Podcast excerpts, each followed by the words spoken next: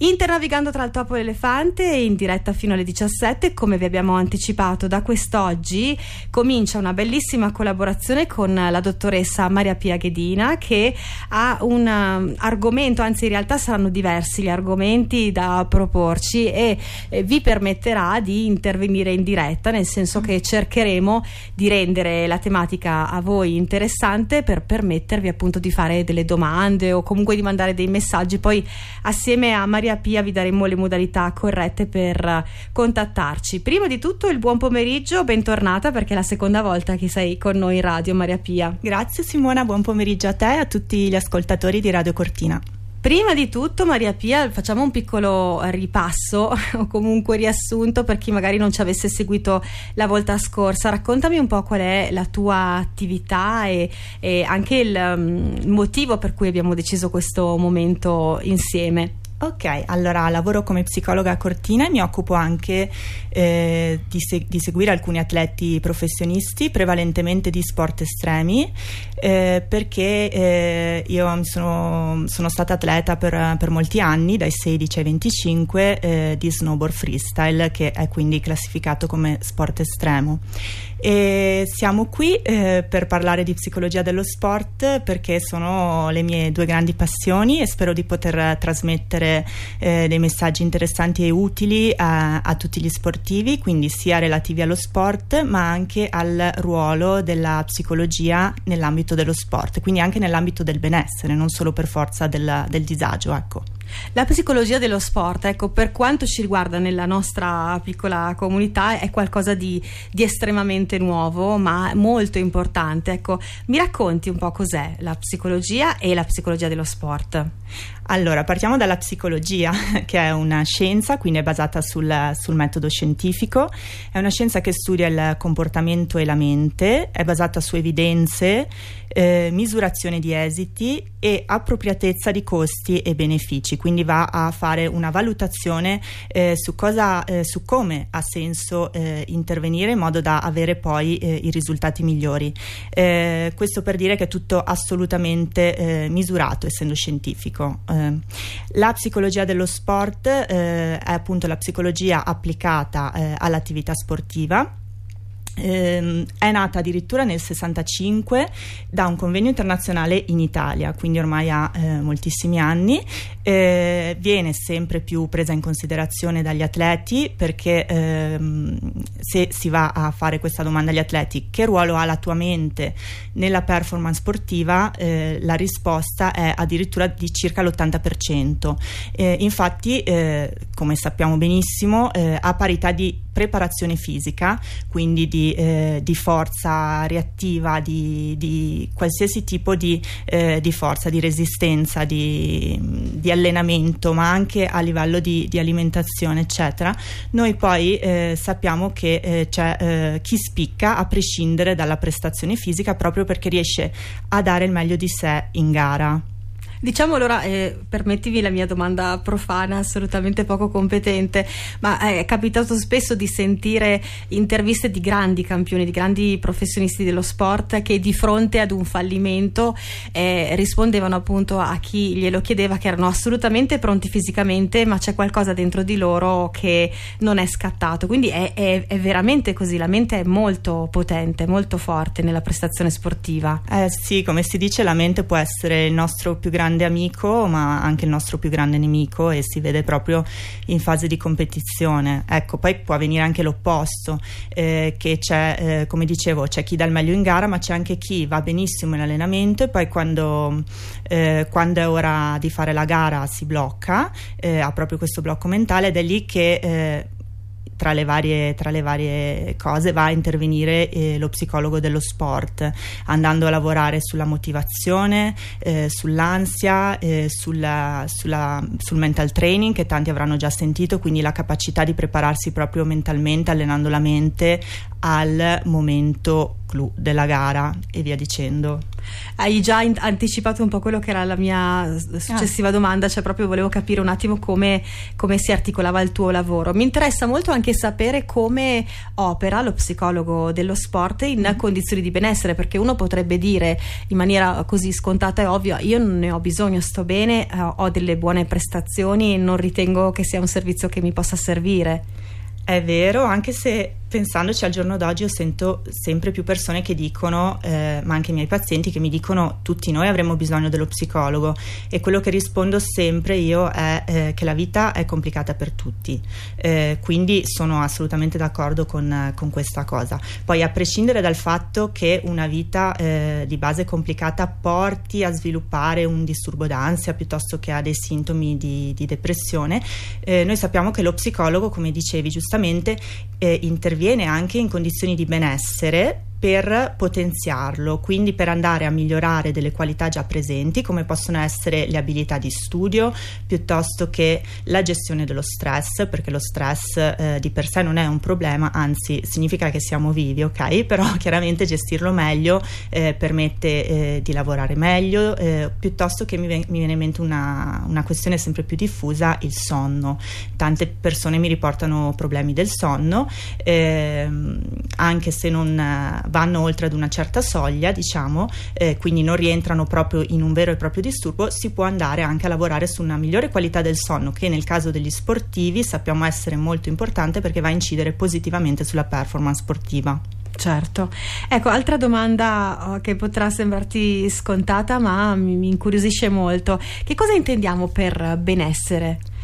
Eh, bella domanda, eh, molto importante. Allora, l'OMS, ossia l'Organizzazione Mondiale della eh, Salute, ehm, della sanità, della salute, per, dice che il benessere eh, riguarda eh, sia lo, uno, un buono stato fisico ma eh, anche mentale e sociale. Questo è molto importante eh, perché chiaramente se una persona sta bene solamente a livello fisico e mentale, per esempio, ma non sociale, n- non si può parlare di benessere. Eh, quindi, secondo l'OMS, non è la semplice assenza dello stato di malattia o di infermità, ma è anche appunto un benessere di tipo fisico, mentale e eh, sociale. Quindi il benessere riguarda tutte le aree, abbiamo detto da quella fisica a quella emotiva a quella sociale e nello specifico, eh, ne parleremo anche meglio più avanti, sì. riguarda l'accettazione del proprio sé, quindi eh, comprendere il, il, proprio vero essere, i propri bisogni, eh, la strada che eh, ha più senso per se stessi. Poi riguarda eh, la, la, sensazione di eh, avere un significato e uno scopo in ciò che si fa, perché chiaramente è diverso eh, alzarsi la mattina eh, e non sapere cosa fare ed essere magari un po' troppo pensierosi, eh, eccetera, dal avere un, un obiettivo stimolante eh, che si sta quindi per raggiungere magari. Poi eh, il benessere riguarda anche la capacità di padroneggiare le, le proprie risorse eh, e le proprie opportunità, quindi appunto sfruttare le proprie capacità e eh, sentirsi a proprio agio in ciò che si fa poi il benessere riguarda anche ehm, l'autodeterminazione e l'indipendenza, di questo ne parleremo meglio magari un po' più avanti, e la capacità di avere delle relazioni con gli altri positive, basate quindi sull'empatia e eh, sulla fiducia reciproca. E torniamo appunto al concetto del benessere sociale.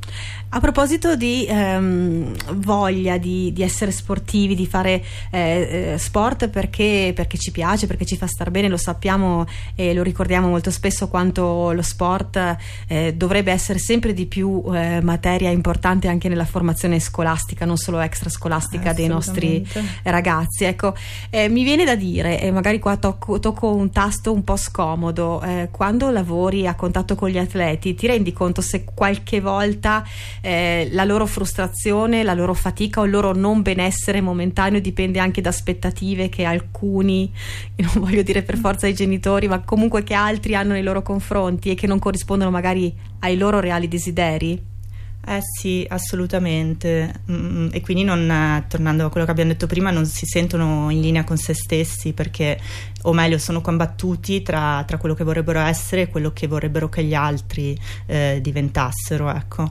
E questo è uno sicuramente dei fattori principali che porta ad aumentare la frustrazione eh, e quindi ad incidere negativamente sulla performance Mm, poi parlando con, con, i vari atleti, eh, quando mi portano le problematiche, eh, devo dire che un'altra problematica molto diffusa Riguarda, riguarda, le relazioni, soprattutto affettive, perché e, e questo, di questo ne parlo anche per esperienza, perché quando uno è atleta professionista eh, è sempre in giro e eh, fa fatica chiaramente a, a, gestire la relazione affettiva, cioè fondamentalmente eh, se uno è un atleta di alto livello... Eh, ha quello come obiettivo primario. Eh, eh, sì, e, e, si capisce anche che l'altra persona dall'altra parte ha dei ritmi diversi. Mm, mm, sì. E a proposito del, mm, io credo che eh, non è un complimento che ti faccio così gratuitamente, ma credo che la tua esperienza, cioè il fatto di essere dottoressa ma di essere anche sportiva, ti permetta ancora di più di capire quali sono le conflittualità che ci possono essere nella, nell'esperienza sportiva. Sì, eh, nel senso che comunque tu Beh, hai, vissuto, hai, vissuto, la parte competitiva mm-hmm. e, e, sportiva, adesso affronti anche invece quella che riguarda il, il benessere, ma eh, se mi posso permettere, hai affrontato anche tu dei momenti di, combatti, di combattività dentro di te, nel sap- non sapere se continuare a livello agonistico ah, piuttosto sì. che in modo che noi così rassicuriamo anche magari gli amici che sono all'ascolto e dicono beh insomma alla fine okay. ce la possiamo fare. Allora rassicuro gli atleti e i futuri atleti sperando siano in tanti visto che abitiamo in un territorio meraviglioso che offre tante possibilità di, di fare sport. Eh sì.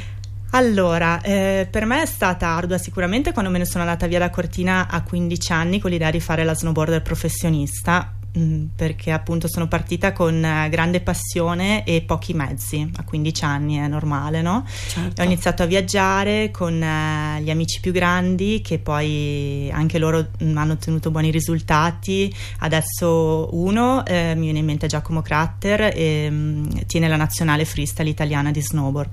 Un altro è Alvaro Dalfarra e tiene eh, la, il team italiano di freestyle motocross e, e, grazie anche a loro, a un gruppo bellissimo che eravamo e numeroso, eh, abbiamo girato tanto e abbiamo affrontato molte sfide eh, perché si sa che quando si inizia a girare non si hanno subito gli sponsor eh, che pagano le trasferte.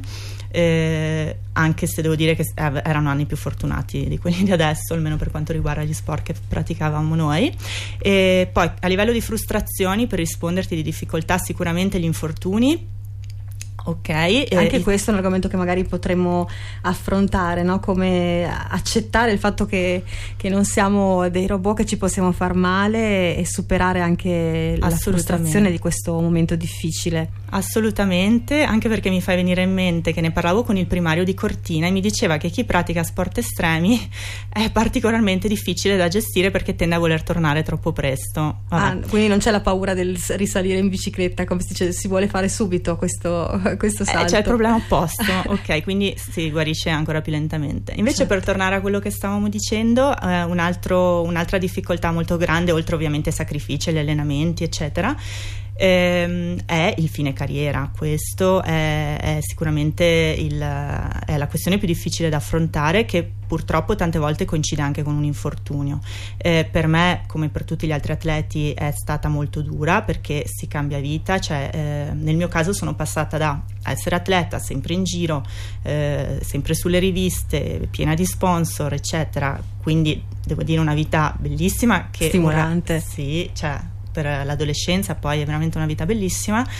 Eh, a eh, ritrovarmi a studiare all'università con una routine alla quale non ero abituata eh, dal niente, peraltro i primi esami di psicologia sono statistica, biologia, che, eh, lontani magari da quello che poi eh, affronta, affronti. Che si aspetta. sì, sì, sì, sì, sì, E poi vabbè, eh, si impara anche quello, ecco. Bene, bene, io sono molto contenta che abbiamo così introdotto a grandi linee un po' quello che saranno gli incontri che vi ricordiamo già le date. Cominceremo con il 7 di novembre parlando di passione per lo sport, poi ci sarà l'appuntamento del 14 e del 21, ma ve li anticiperemo di volta in volta e, e il nostro invito, l'invito di Maria Pia e mio è quello di eh, sentirvi liberi di intervenire sia in diretta attraverso la nostra pagina pagina o il nostro numero messaggio oppure potete scrivere alla pagina di Maria, Piga, Maria Pia Ghedina e potete farlo in maniera assolutamente anonima, nel senso che se non volete che